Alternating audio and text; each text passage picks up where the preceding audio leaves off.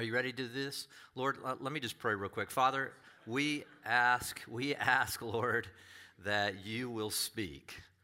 We didn't come here to hear from uh, an old broken down golf pro. We did not come here to uh, just see our friends, though that is a beautiful part of coming together on a Sunday morning. Lord, I think um, pretty much everybody here, myself included, is anxious to hear what you want to say to your people through your word, which you say is living and active and sharper than any two edged sword, able to divide amazingly soul and spirit, all the way down to the very inward parts of our nature, Lord. That's, that's a powerful claim, and, and yet it's been seen for thousands of years, 2,000 years, to be true over and over and over again. So, Lord, do your work in us in Jesus' name. Amen.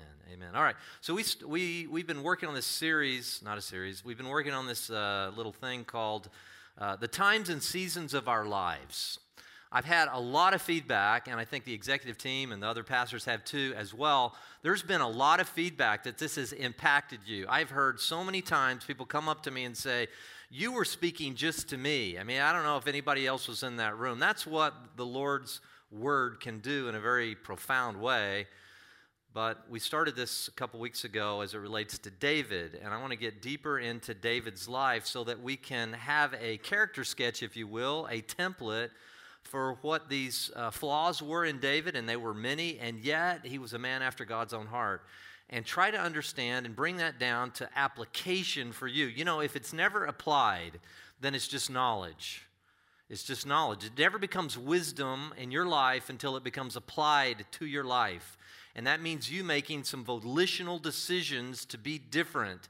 And maybe just being here is a huge volitional decision for some of you to have made, even to come here this morning. So well done. All right, so here we go. We finished last week we were looking here at uh, this Goliath thing, and I told you I was concerned last week because when you get into David Goliath, people's eyes kind of roll back. If you've been in church a long time, you've heard it, and even if not, I, you know, David and Goliath, everybody talks about it.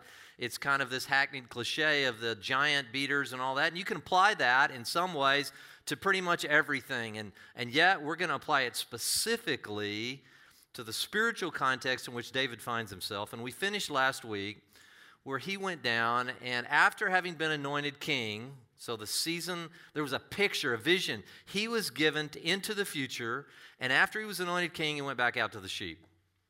He'd already been anointed king in front of all of his brothers, and then he gets called back to be with the sheep.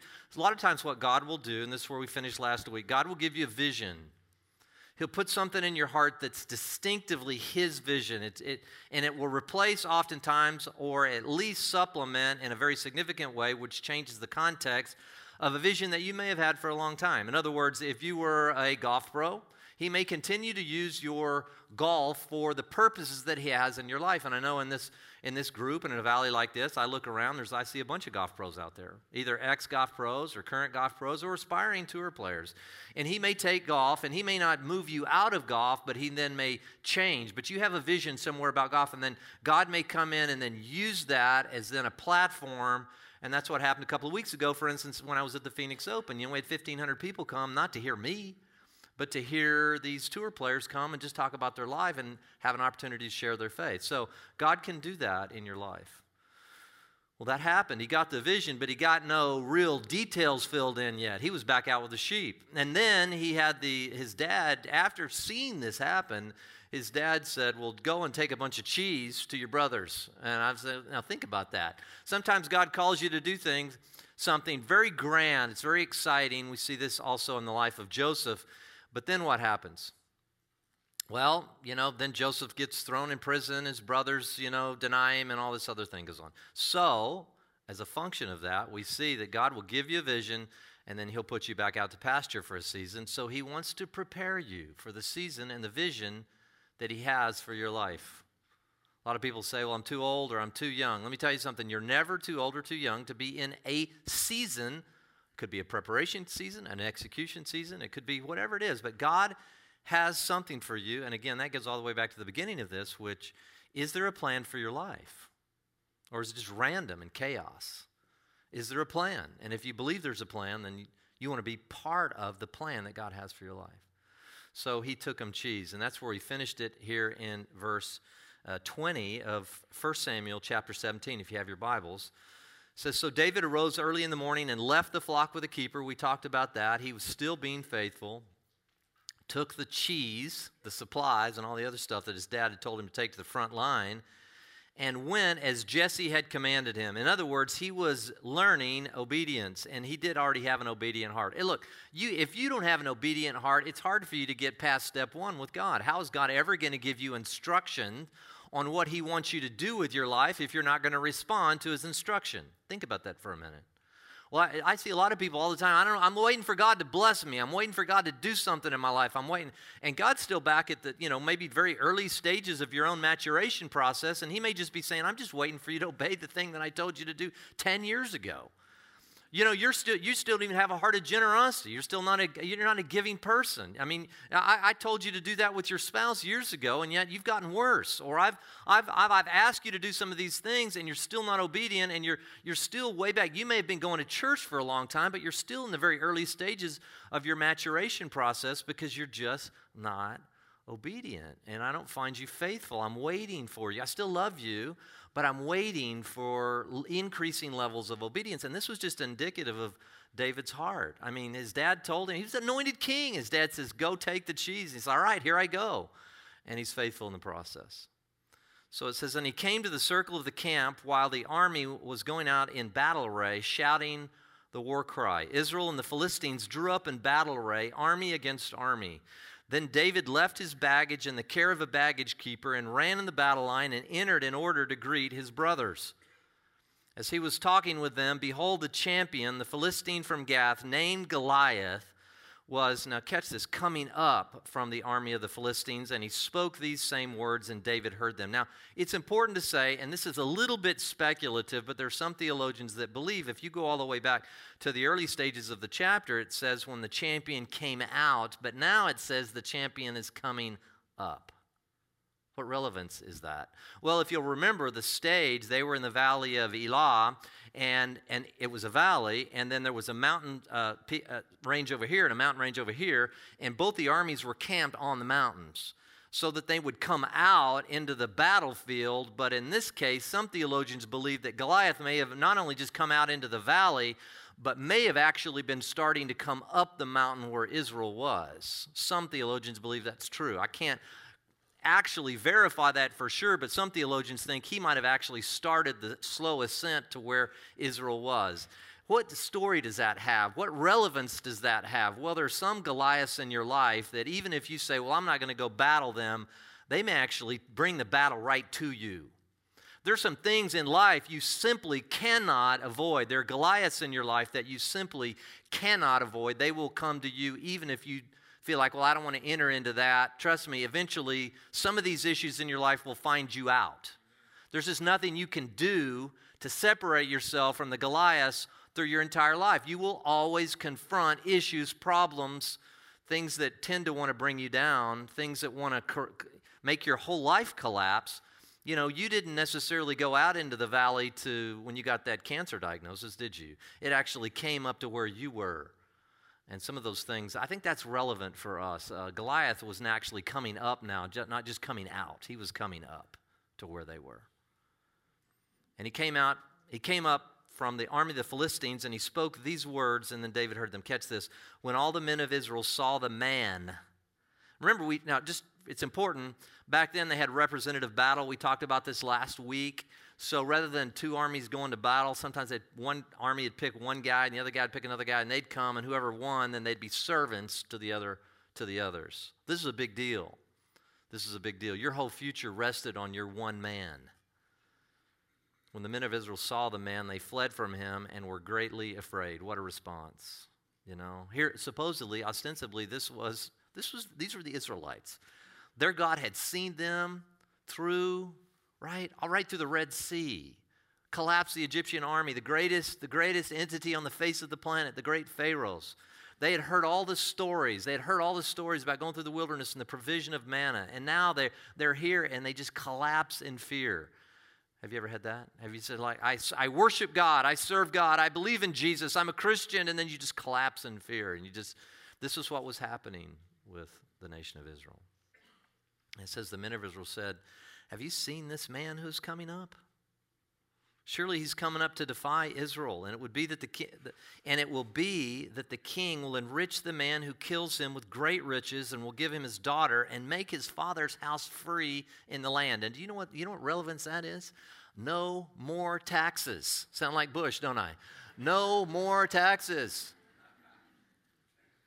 Your, your, your place is free for the rest of your life, and you get to marry my beautiful daughter, and uh, gonna, you're going to be enriched. He's going to give you all this money, and they still were collapsing in fear. It didn't matter. I mean, who can fight this guy we saw last week? Nine feet, nine inches tall. Are you kidding me? Then David.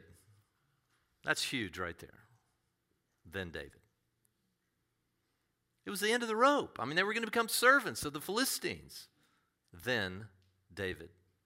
I'm going to ask you a question. What has there been in your life that you could write into the script and the narrative of your life where it would then say, then, and you put your name in there. But for me stepping in at that point where everybody else was terrified and I acted in obedience, even at great self sacrifice and potentially even the loss of my life. And it could be financial or social standing or whatever, and yet I stood in and then, and you put your name in there. See, that is a motivator. And I'm telling you what, men, there's got to be more motivation for you than just coming out here and playing golf and going to dinner. Please tell me there is something more in your soul that you long to accomplish other than just coming to the Palm Springs greater area and just having one more nice dinner. Please tell me there's something in your soul that drives you to fill in then Mike or then John or women as well, then David spoke to the men who were standing by him, saying, Well, what will be done for the man who kills the Philistine and takes away the reproach from Israel? For who is this? Now, catch this language. Who is this uncircumcised Philistine? That he should taunt the armies of the living God. Who is this guy? Who does he think he is? Don't you realize who we serve? How did David know that? Well, we're going to see here a little bit later. See, he had personally experienced the God of Abraham, Isaac, and Jacob. You have to realize that David is living a thousand years after his forefather Abraham. Sometimes people think just biblical characters just emerged and they all kind of lived in one big, big city. And they all kind of went over and saw each other. A thousand years separated the forefather Abraham from David. 500 years from Moses. Moses lived 500 years before the time of David. David had heard these stories and encountered, personally encountered, personally encountered the God of his forefathers. Had he not, he'd have been like the rest of Israel. Eliab now, Eliab, his oldest brother. Now, do you realize how important that is, oldest brother? Who was who would have been in line in Jewish in the Jewish world? Who would have been in line for pretty much everything? Everything came to the firstborn son. I mean, your position and your birth order were everything. And can you imagine all the frustration and bitterness that Eliab had when he was there with his other six brothers and then David out in the field? And uh, here comes Samuel in and they anoint, and Eliab's there and has to watch his youngest brother, who's a nobody, completely obscure, be anointed by Samuel. And he can't even sit down until David comes in from the field. He's got to stand up and remain standing until his brother comes in from the field. You don't think that's been eating on Eliab? Well, it's reflected here in his language. That's why out of the heart, the Bible says, out of the heart the mouth speaks. You know what's going on in your heart? Tape record yourself all week. You don't know what's going on in your heart? Tape record your conversations during the entire week. I think some of us would be astonished at what comes out of our mouth. You say, Well, I'd never realized. We can fool ourselves, but what comes out of your mouth is a reflection of your heart, which is your very core of who you are your consciousness, your heart, your mind, your will, emotions, or your soul. It emanates right out of your soul. Eliab, his oldest brother, heard when he spoke to the men, and Eliab's anger burned against David. Is that that offensive? No, this had been festering for a long time. Have you ever had that in a personal relationship? something goes and it's just something small. Maybe men, you know, You know, aren't you going to take out the trash? Well, you know, I'm too tired. I'm watching the game. And then all of a sudden, this never, by the way, this does not happen in my house. I'm using this as an example. My father in law actually takes out the garbage at our house because my mother in law and father in law live with us. And he's, he's just so, such a servant hearted guy. He always takes out the trash. So this is not me and my wife. I'll just tell you, just an, just an example. And, and maybe your wife just explodes. It's like, why? And it's like, it's just trash there's something more that's been going on here for a long time. And this has been festering in him, Eliab, for a long time. And he explodes, and his anger burned against David. And he said, Why have you come down?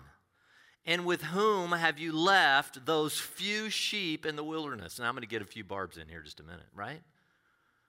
You're nobody. You're out, you're out with the stinky sheep. You came down here with a, 10 different kinds of cheese. I mean, who are you? Why are you asking these questions? And where are your piddly little sheep? Where are your sheep? Where are your sheep? You see what he's doing? He's trying to put him in his place. Let me tell you something. Anytime God tells you to do something, there are going to be plenty of people to put you in your place. Even at the launch of this church, I can tell you, and I, I, I really have no hard feelings, but there were some things said across the valley and various things. Who, who, did, who do they think they are starting a new church? I mean, what gives them the right? I mean, really, who's what's the deal? I mean, look, do you think that's not ever going to happen? It's going to happen over and over and over and over again. But if God calls you to do something, you don't have a choice. Let me tell you something. If you begin to walk into the vision that God has for your life, at whatever stage it is for your life, you can anticipate, you can expect, and you can know for sure that there will be those who mock and ridicule you, even maybe even in your own household. Just expect it. It's okay. And don't hold anything against them. It's the natural course. This is the template for following through with what God's told you to do. Where have you left those sheep in the wilderness? He says, I know your insolence and the wickedness of your heart. It goes beyond just mockery now. Now it goes into false accusation. David didn't come down here on his own volition, his father sent him. Now, what I find fascinating about the rest of this is it says, For you come down in order to see the battle. But David said, What have I even done now? Was it not just a question? I mean, but then here's the beauty of it. Catch this. Then he turned away from him. Now, why is that relevant? Because he didn't make a big defense.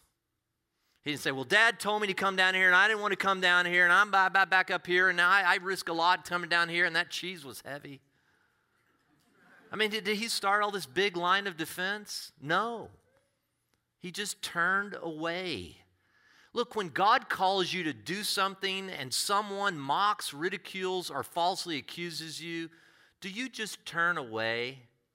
I'm telling you right now, this is a gem this is a golden nugget. You know, when Proverbs talks about this, just the beauty, even more important than silver or gold, is the wisdom of the Lord. This is wisdom. If God calls you to do something, just do it. Expect that there will be some ramifications around you, maybe even from people you love. Just keep doing it. God will work it out in the end. Just turn away. Just turn away. Don't relax. Are you living for an audience of one? Are you living for an audience of 357,000 people on social media? Please tell me you're not trying to do, you're not a politician in the kingdom of God. You don't have to lick your finger and see where the winds are, are flowing right now to see where the areas of political correctness are and where, you know, don't you hate all that vacillation and, and cultural shift all the time? Aren't you glad that we have something that is rock solid? that you don't have to deviate from, that you know your God lives and that Jesus is coming back? Don't you? Isn't that inspiring? Don't you love it? And you're not just awash in a culture that has meaningless uh, thing after meaningless thing and, that, and we lift it up as if it mattered. Aren't you glad that there is a rock? And you can just turn away from that. Just turn away from it. Just turn away. You may be in a situation right now. Let me just tell you you feel like you want to respond to somebody, there's somebody that's accusing you falsely, just turn away. Let the Lord be your defense. David did. That's powerful. He turned away from him to another and said the same thing, and the people answered, and they just said the same thing as before. Well, now we get into it. Now we get into it. This is going to get good. You ready? Hold on to your seats. I'm telling you, the next part of this is going to change some of your lives. It's going to release you from a, a mental health issue, and I will call it that. Okay, you ready? When the words of the uh, which David spoke were heard, they told them to Saul, and he sent for him. David said to Saul, "Let no man's heart fail on account of him." That's Goliath. Your servant will go and fight with this Philistine. That's just an absurd situation. It just is. The cheese carrier, the wandering shepherd, the youngest, the small guy. He was good looking, but he was small. Uh, gonna fight this guy? Who should it have been, as we said last week? Should have been Saul. Saul would have been here, David would have been down here, and Saul should have been the one going to battle. Saul was just as terrified because Saul did not have a heart that was after the Lord. Says, I'll go. Let no, heart, no man's heart fail. Then Saul said to David, You're not able to go against this Philistine to fight with him. You're but a youth, while he has been a warrior from his youth. Now, this is a, this is a true statement. Some people will present you, and they're good at it, with facts. I'm going to give you the facts. You know, you can't teach that Bible study. You can't lead that rooted group. You can't be on the prayer team. You can't, you can't, you can't, you can't. And in some ways, they may have some facts. You've never led a rooted group before. You've never, you've never done this before. You, you've never served in this capacity. You've never, you can't go to your neighbor and, sh- and just tell them you love them and tell them that Jesus saved you, and, and even though they're in pain, they'll, they'll, they'll ridicule you or they'll ask you a question that you don't know the answer to. You can't do that. Look, the facts are the facts, and they're right. You can't do that. But see, David has a bizarre way to look at the world. It may be true that I would get wiped out. It may be true that this guy's been a warrior all his life. He's got a guy holding his shield just to hold his shield, and I don't even have a shield. This is an absurd, absurd situation. But see, David saw the world in such a unique way that he didn't see it as him versus Goliath. He saw it as God versus the Goliath. Do you see it that way? Or do you, you take count for what you have in the bank? Do you take account for where you, how trained you are? Do you take account for all the things in your ledger? Or do you just see, do you see it uniquely as David saw it and saying, if God tells me to do it, it's me no, it's not me. It's God in me versus whatever the situation is. If you see it that way, your whole life changes. Just the, his perspective just blows me. I remember reading these stories early after I came to the Lord. And I remember this vividly and looking at this, and I said, Oh my gosh, he's right. This isn't me versus whatever. This is God versus whatever. That'll change everything in your life. Did for David.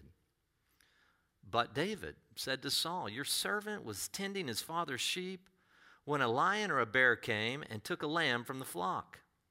He says, I went out after him. Now, notice the language here, and this is important because this is, this is going to be the crux of it now. I went out. He did say, I went out. He didn't say God went out. He said, I went out. I went out after him and attacked him, and I rescued it from his mouth. That was a season of preparation. And when he rose up against me, I seized him by his beard. I just love that. I just love that, man. I seized him by his beard. A lion or a bear by his beard. Now that's pretty intimate with your danger, isn't it? There's one thing to say I took a stone and I was at distance and I was up on a hill and I looked down into the valley and I, boy, I knocked him out. No, I, I was so personal. It was so personal, this encounter that I had with these bears and these lions were trying to eat my sheep. I went up and grabbed him by the beard. Imagine the picture. See, God will put you so close to danger, but you need it in your season of preparation if you're going to move into the fullness of what God's called you to do. You know, people say, I thought when I came became a Christian I wouldn't have problems. Let me tell you something. You're just going to view your problems differently.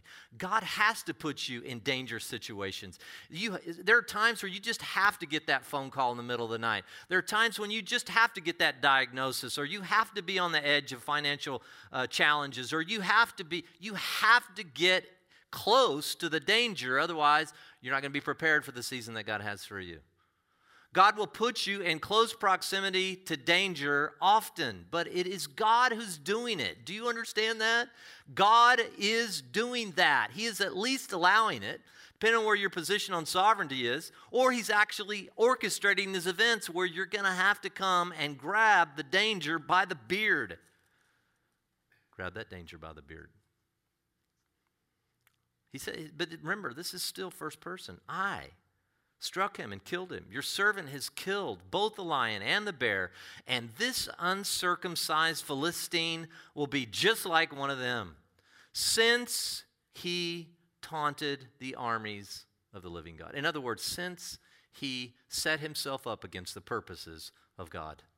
Now we know in this day, and I know I, because I know we always have new people. Look, this is not a template for us to go into a culture and fight physically with physical people. Our battle is no longer against physical people. We understand that. Our battle is against spiritual forces in heavenly places, as we saw last week. But then there's a reframing of this that is so powerful, and I want to talk about this for the rest of the morning. This is going to change some of your lives. Have I said that enough? Yes. And David said, the Lord who delivered me. First, he said, I did it, but it was the Lord who did it. Is that double speak? No. You're going to be the one who actually physically does X, Y, or Z. God's not going to come down and take on the f- form of human flesh anymore and come out and do it and let you watch. He's going to enter you. Christ in you is the hope of glory. He's going to enter your body, and your dirt and water is going to do it but it's going to be Him that's doing it in you. See, David had to reframe that. He said, I did it. Of course I did it. But it was the Lord who was doing it. And he didn't even have new covenant language. Holy Spirit permanently dwelling on the inside of us like we have it now. I mean, this was pre new covenant. So we even have we have more power, more unbelievable things going on. If we receive Christ, repent, and, and baptize and are baptized for the forgiveness of sins and receive the gift of the Holy Spirit, God can do things in you you couldn't even imagine what He can do in you and through your life. You got to have the heart of David.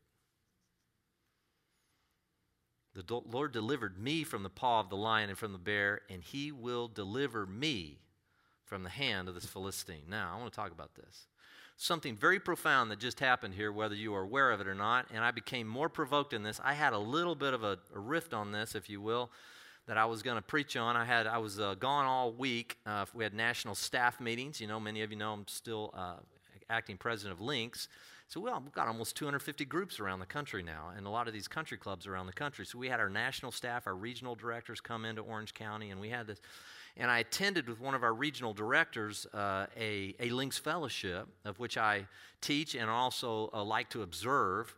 And I went in, it was a young man that was there, and he had never taught before. It was at Mission Viejo Country Club over in Irvine, and he had never taught before, and he brought a message, and it was about remembering. Now, I had been thinking about remembering, stones of remembrance. We're going to talk about that. And he talked about remembering. It was just an ad, it was a kick in my seat to say, no, I need to, I need to unpack this a little bit more for church at the red door as if it was as if the lord was saying no this needs to be unpacked more than what you were originally going to do. And it just provoked in me. And then I did a little Devo with our regional guys, and they were deeply, and, and, our, and we have one woman as well, and they were deeply impacted by it. And I want to share it with you this morning. Let me tell you something. What David did is he said, This is going to happen now because I remember what's happened in the past. In other words, God's going to come through now, not because I think the facts are in my corner or because uh, this happened or that happened. This is going to happen now for me, or what God's called me to do, is because I have seen this happen in the past. And that's why, by the way, I love having people on my team and our teams and all these teams that things have happened in the past so they have the faith to walk in and trust that God, well, He's done it before, He's going to do it again. See, that's what David is doing here. He has remembrance of things that God has done in the past. Now, there is a big difference, as I'm going to sh- share with you, there's a big difference between that and sentimentalism. Be cautious. Well, first of all, you might ask Philippians chapter 3, verse 13 and 14. It talks about, I thought Paul said in his letter uh, to the Philippians, he said, forget what lies behind and press on. And now you're telling us to remember what is behind. Well, let's make a distinction in what we're remembering and what we're forgetting. Are you with me? Now let's talk, because this is going to impact your life. I had a buddy of mine. It was the very first pastor of the church after I had given my life to Jesus when I was at Rice University down in Houston. And uh, many of you know the story. He went on to Harvard Law School graduate, went on to be a Texas Supreme Court justice. He's the guy that led me to the Lord.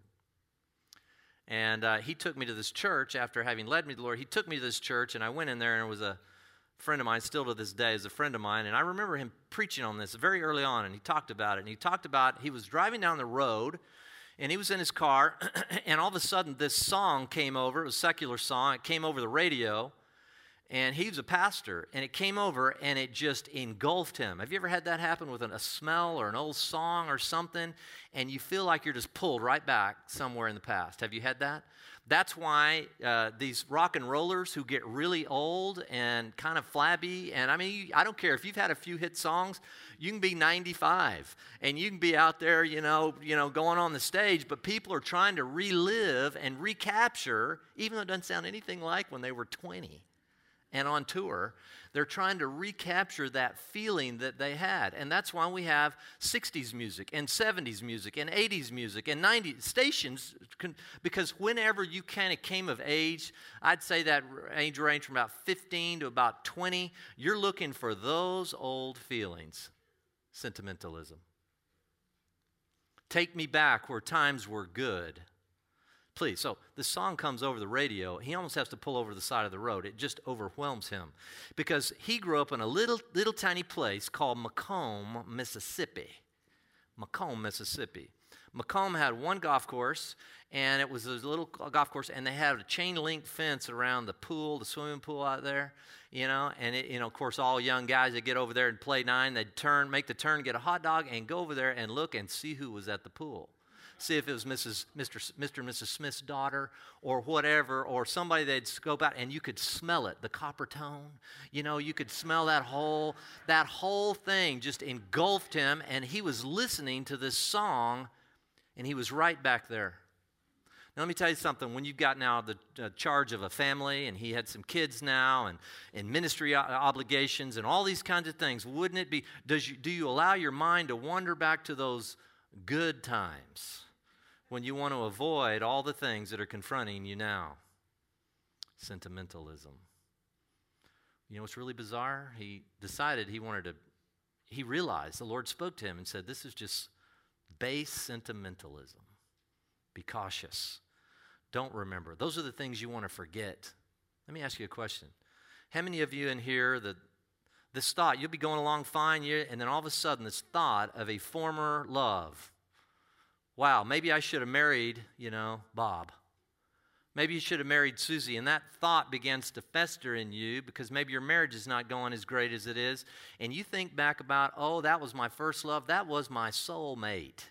And boy, if I could go back there, then everything would be solved. Boy, I made a huge mistake. And you live in a self imposed prison for the rest of your life, thinking about Bob or Sue or whoever it might have been, or if I would have taken that job offer rather than this job, or if I'd have moved to that place rather than this place, if I had just, and you go into a deep place of despair. Listen to what King Solomon said in Ecclesiastes chapter 7, verse 10.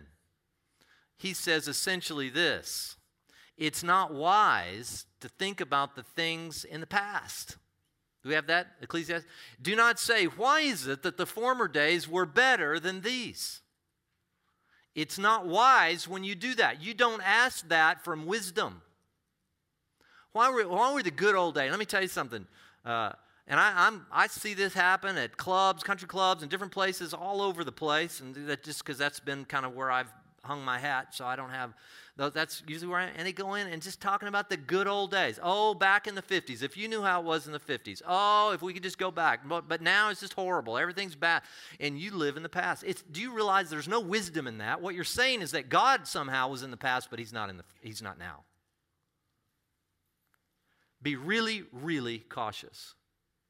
Numbers chapter 11, verse 4 through 6. This is exactly what happened. They'd gone through their baptism through the Red Sea. We know that's a corollary there. gone through their baptism, gone into the wilderness, and it didn't take long. And listen to what they said. All the rabble who were among them had greedy desires, and also the sons of Israel wept again and said, Who will give us meat to eat? We remember the fish which we used to eat free in Egypt, and the cucumbers, and the melons, and the leeks, and the onions, and the garlic. But now our appetite is gone. There's nothing at all except for this pathetic manna. That wasn't wise. See, we have something uh, psychologists call selective memory. You know that? Well, why'd you break up with Bob in the first place? Well, he left me, he dumped me, and you want to be back with him?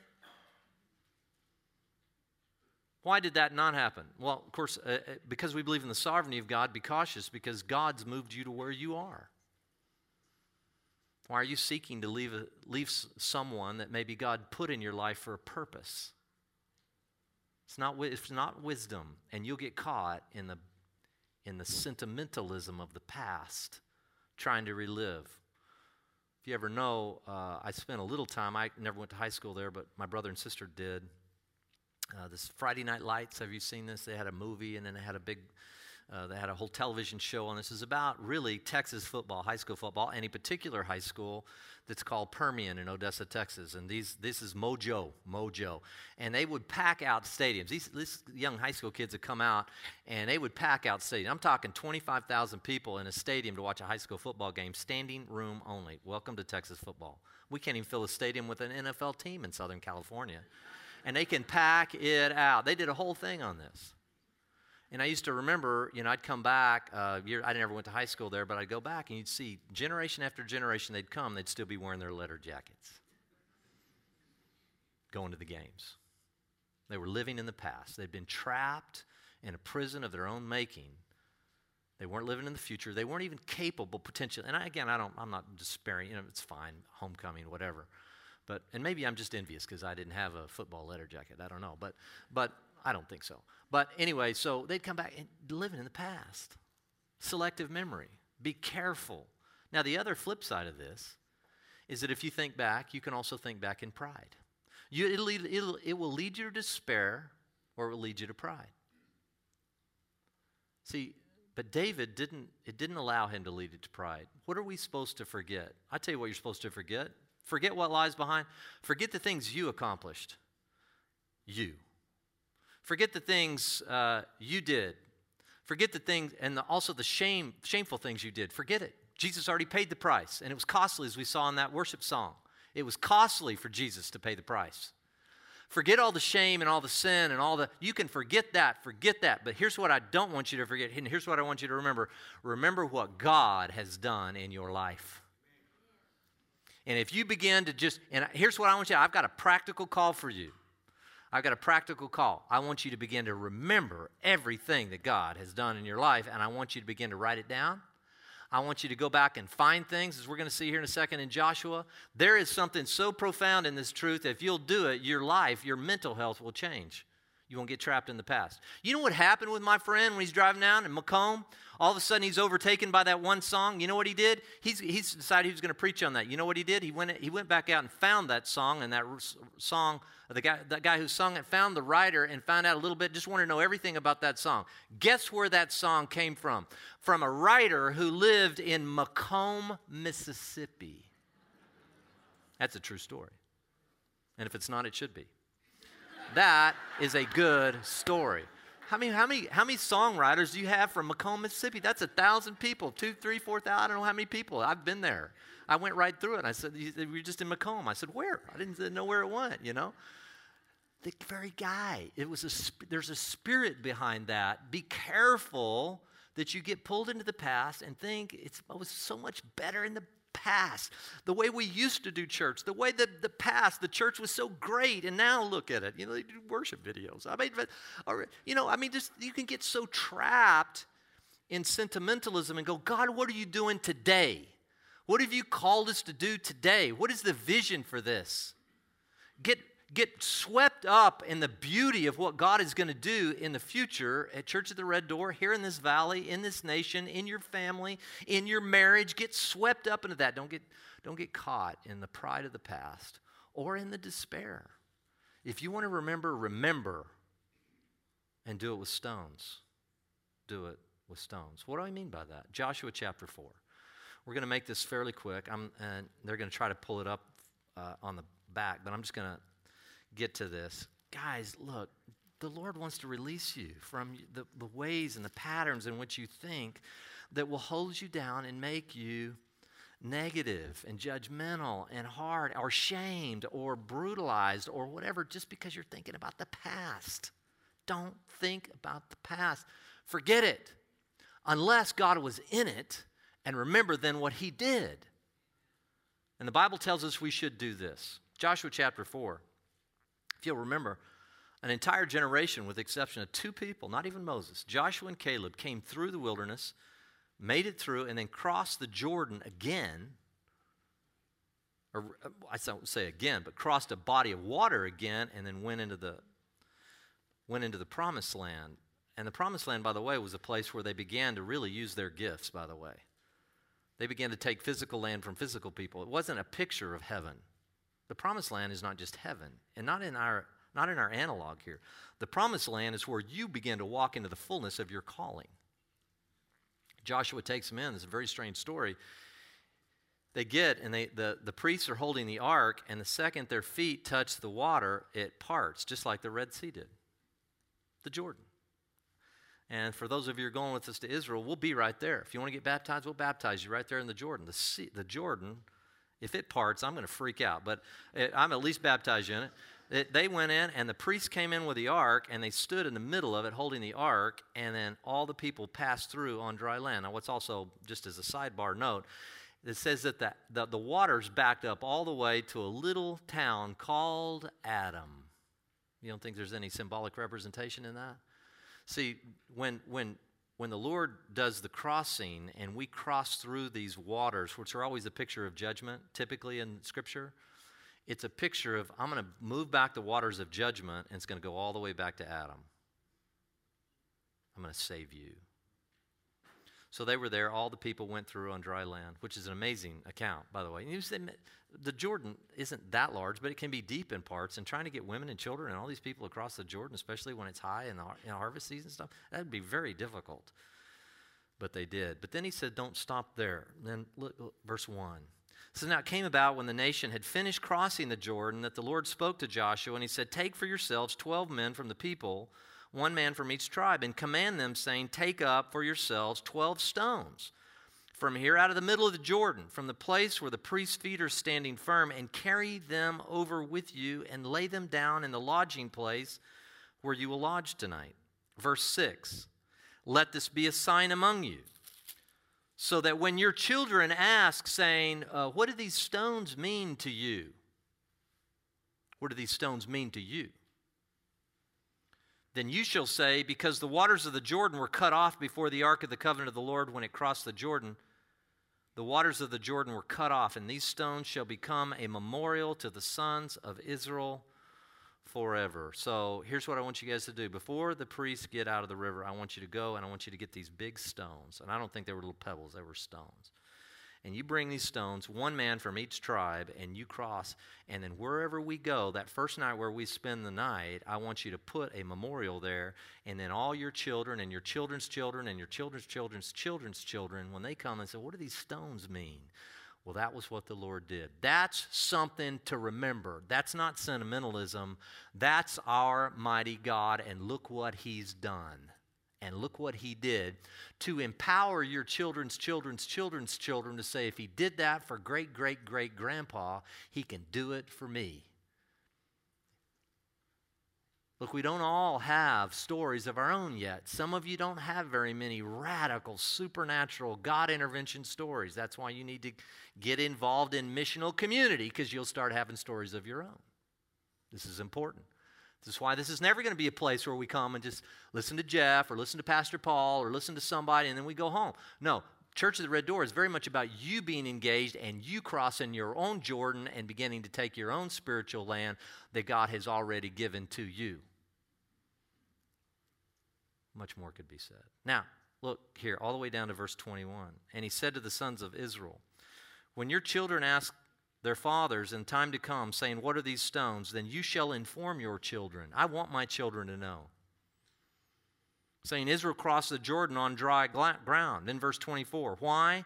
That all the people of the earth may know that the hand of the Lord is mighty, so that you may fear the Lord. Now, now it goes even beyond your children. See, when we begin to recount, this is where Revelation 12, verse 11, they overcame by the blood of the Lamb and the word of their testimony, and they did not even love their lives unto death. When you finally say, All right, Lord, I give you everything, whatever you want me to do, wherever you want me to go, if you want to, if you want me to, and I tell you what, if you want me to just dump my bank account and you just want me to do whatever, I know that sounds so radical, but you have to get to a position where you're just like, I'm just completely I'm just so enthralled with your purposes. I'm so, I, I'd risk my life. And David didn't love his life even unto death. He was will, willing to face what God had told him to do, even at the risk of his own life. Why? Because he already had testimony. He knew God was going to act. And this was just going to layer in. God was going to wipe out this uncircumcised Philistine. He didn't think, well, now I'm going to die. No, he said he's going to kill it. God's going to kill him. He's killed the lion, he's killed the bear. He's going to kill again in our name. Now, kill what? We don't kill people anymore. This was just a momentary template in the physical realm to show us how we operate in the spiritual realm. I need to say that over and over and over so nobody runs out and says, Jeff's talking about killing. But I'm not talking about killing people. We're not trying. We're under new covenant. We're to love our enemies, bless those who curse us, right? We're to serve those who hate us. It's very different. So back in um, Psalm 77 11, let me, I'm going to read that real quick and I'm going to show you a little picture here. Psalm 77 11. And we'll wrap this thing up this morning. Psalm 77, verse 11. Listen to what it says I shall remember the deeds of the Lord. Surely I will remember your wonders of old. That's what you remember. Don't think about Coppertone and a swimming pool. Don't think about the, the guy you should have married. Don't think about the business you should have, you know, if I'd have just stuck it out with that Apple stock, I'd have been okay.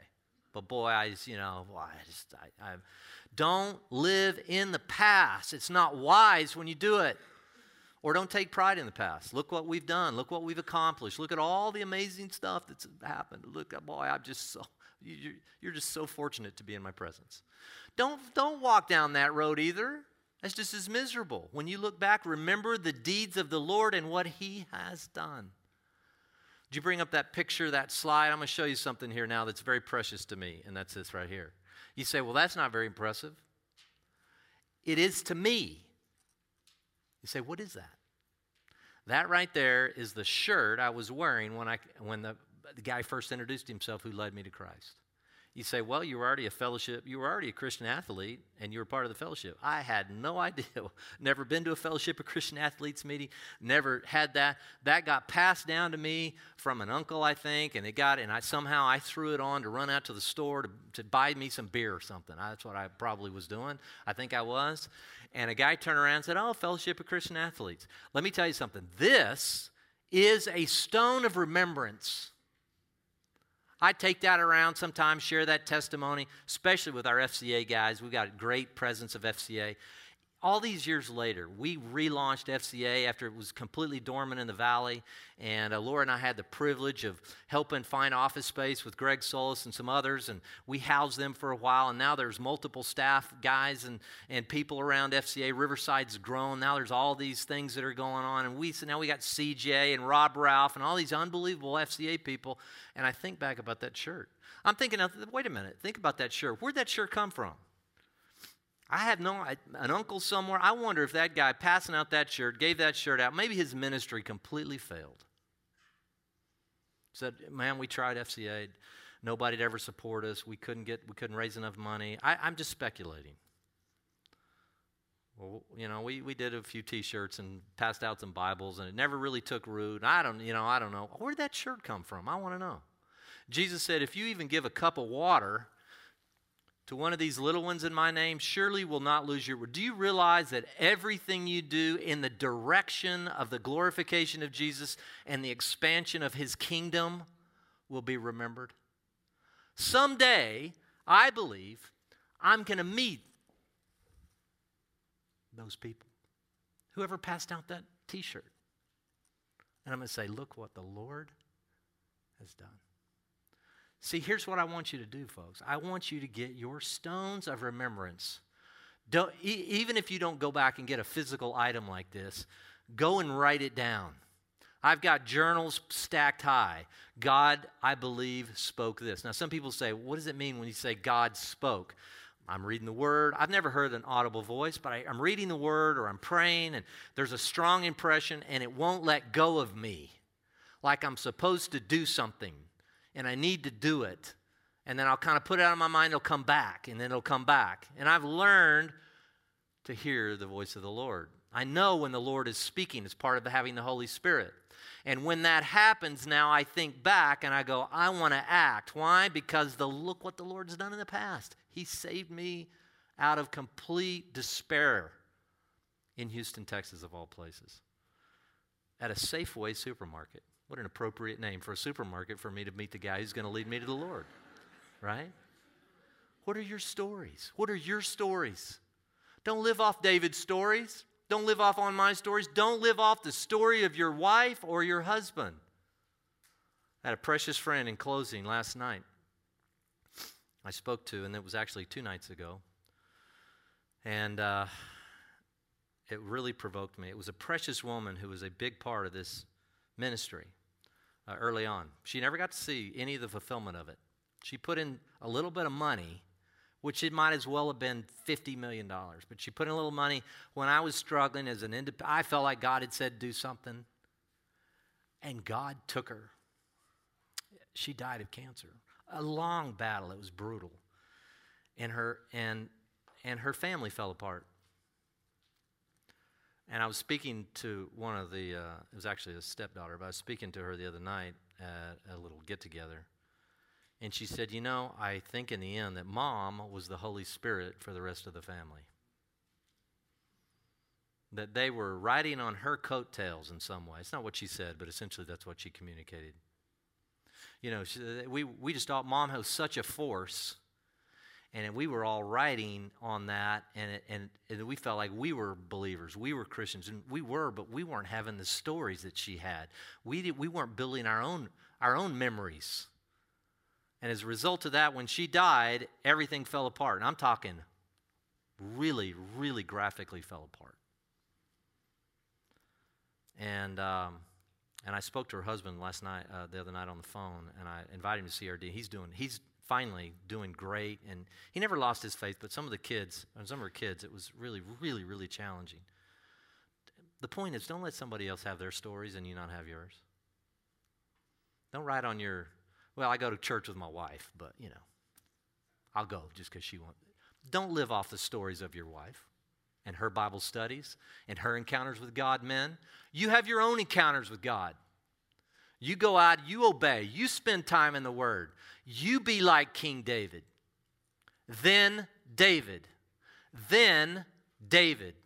You fill in the story. You, you build a narrative of your life that people on your when you when when we're eulogizing you on your deathbed and you're doing your memorial let us tell of the great stories that god did through your body don't let another day go by and the way you get there you start remembering now what the lord's done in the past and you may have to reframe it you may have to go yeah I don't know that God's done anything. Look back over your life and see that God hadn't done anything. And then you start ascribing that and reframe that and say, oh, that was God. And I didn't even I didn't give him the credit for it. I'm going to give him the credit for it now. He saved me. He changed me. He introduced me to my wife. I didn't deserve her. All the women said, Amen.